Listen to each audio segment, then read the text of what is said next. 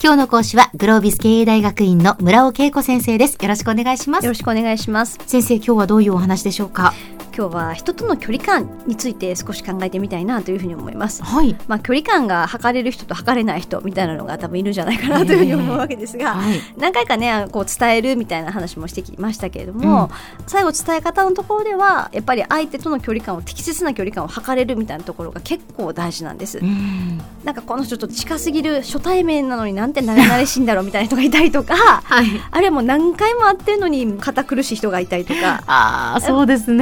やっね。ぱりその人との適切な距離感をこう捉える力っていうことは実はとっても大事じゃないかなというふうに思います。うんで当たり前にこう適必要な距離感とかで当然距離感によって言葉選びのその言葉も変わってくるので。はいはい。なのでで、まあ、それで結果としてそこがマッチした時に漢字がいいねと漢字良い伝え方というような形になると思うので、うんうんまあ、まず言葉を選ぶためにも相手との適切なこう距離感を測れている、まあ、つまり理解できていることっていうのはとっても大事なわけですよね。うん。でこう距離感っていうのには物理的な相手とのこう距離感みたいなところと、ええまあ、あと心理的な距離感があるわけですよねありま。すね。でもちろんそもそもやっぱ物理的距離感は大事で、まあ、それこそ なんでこの人こんな距離近いの？みたいな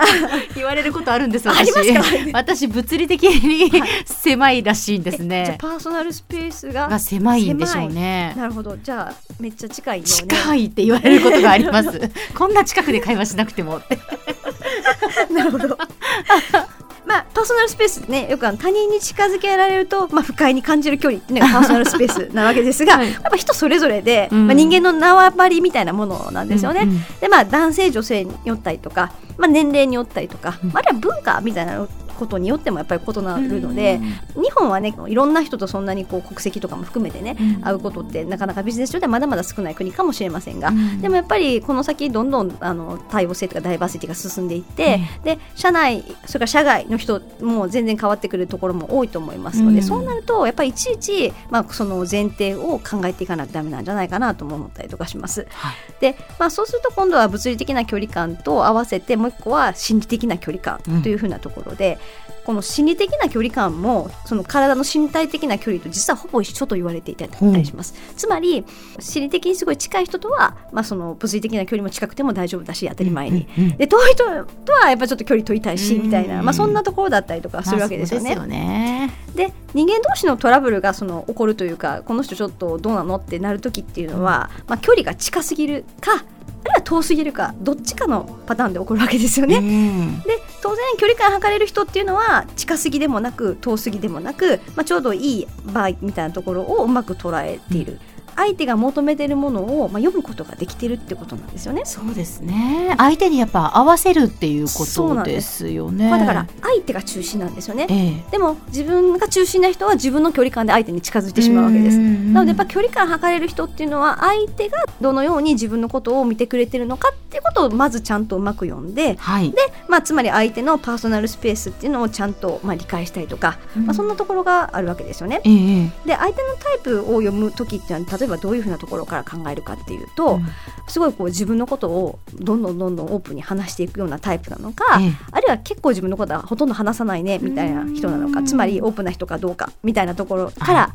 こう測ったりとか。うんうん。あるいは目を合わせてくれるかどうか目を合わせてくれる人もいれば全然合わせてくれない人もいますいます。だったりとか。えあとその体がどこを向いてるか正面から対峙。やっぱり本来はするのがいい形だと思うんですけども、えでもちょっと斜めに常に真正面向いてくれないよね。ってやっぱり距離遠いよねってことだったりとか、なんかそんなところから、まあ、やっぱりどうなのかを測っていくわけですよね。うん。でまあ、総じて言うと相手とまずしっかりと対峙して考えて観察して、でうんと相手が一体どういうタイプでどういう距離が望ましいと思ってそうなのかってことをじっくりやっぱり考えるみたいなことがとても大事なんですよね。でもう一個の落とし穴があるとするといつもの相手でも、まあ、実は相手の体調だったりとか、まあ、機嫌だったりとか、うん直前に起こったこととかによって、まあ、実は変わっちゃってる場合もあるわけですよね。そうですね。いつもなら全然いい距離なんだけど、うん。なんか今日は不快に感じてるみたいなことがあったりとかするわけですよ。うんうんでそれもやっぱりいちいち気にしていかないと何にも考えずに常にこう同じ距離で接するとなんかいつもと違って違和感残ったなみたいな時は実は相手側の状況が違うみたいなことがやっぱりあったりとかするので、やっぱり人間同士の関係っていうのはねほっとくと自分が中心に、まあ、当然いるので考えちゃうわけですがええ。実っぱりそういったことをちゃんとできる人っていうのは自分よりも先に相手を中心にやっぱり考える。そんな思考の特徴があるんじゃないかなというふうにも思います。だってね自分だってやっぱりいろいろその時のこう感情とか、うんその直前に起こった出来事とかで、はい。やっぱり気持ちがこう変わるわけじゃないですか。そうなんですそうなんです、ええ。なので自分もそうだってことは相手もそうだっていうふうに、うん。とこにこう意識がいくかどうかですよね。なのでうまくそれを相手の立場にこう置き換えることができる人もいるんですけども、うん。意外とそれできる人がいないっていうのもこれもまた現実なので、うん。やっぱ常に自分じゃなくて相手から考える癖はこれも癖づけなんで、はい。やっぱ立てていくだったりとかなんかそんな努力も実はとっても大事かなというふうに思います。うん。であとはやっぱそんなことも見極めた上で言葉遣いをちゃんと使い分けていくということで、ええ。ちょっとした言葉によって急に慣れ慣れしく感じちゃったりとか、なんか怒ってるって言われたりとかやっぱりするので、なんかそんなことも含めてどこまで言葉に対する感度を持ってるかみたいなところなんかもとても大事なんじゃないかなとも思います。ね、本当こうなんか人と人とのコミュニケーションってねそう考えるとやっぱり難しいなと思いますけれどもまあかといってその難しいなとあんまりこう考えすぎて、こう臆病にならないっていうことも大切ですよね。そうですよね。いやそうなんですよ。だからそうすると怖くなっちゃうので、ええ。まあ、それはおっしゃる通りだし、うん。もう一個パターンがあるとするとね、はい。1対1の時の距離感はそれで別にいいんだけど、うん誰かそこに違う第三者が入った時に2人きりだとこのコミュニケーション許されるんだけど、もう一人誰か来た時にはそれしてほしくないみたいなパターンがあるわけですよね。ありますあります。だからそれも含めてこうどんどん人が増えていくと、ええ配慮しなければならない相手が増えていったりとかするので、うんなんかそんなところまでも常に意識がいかないと、ある時をきっかけに急に距離を置かれ始めたみたいなことが起こっちゃうパターンっていうのは、実は1対1の関係をそのまま全然違う人がいた時にも持ち込んじゃってなんかちょっとこの人空気読めない人って思われちゃったみたいなパターンだったりとかするわけですよね。はいはい。なかなか難しいなとも思います、うん本当に。では先生今日のまとめをお願いします。はい、えー距離感を測れる人の特徴っていうのはやっぱりどんな時も相手を中心に相手がこう求めているものを理解しようというふうな意識を持っているわけですよね。なのでまずはやっぱり自分はどれだけそういう相手側の立場っていうことをうんと中心に置けてるかそんなところからえー考えていくのが大事ではないかなというふうに思います。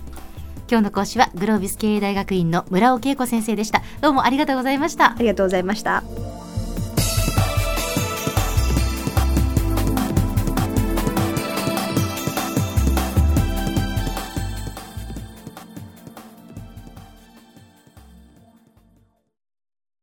QT PRO は通信ネットワーク、セキュリティ、クラウドなど QT ネットがお届けする ICT サービスです。九州中に展開した光ファイバー網を基盤に一番身近なビジネスパートナーとして九州の企業、自治体の皆様をサポートします。詳しくは QT プロで検索を。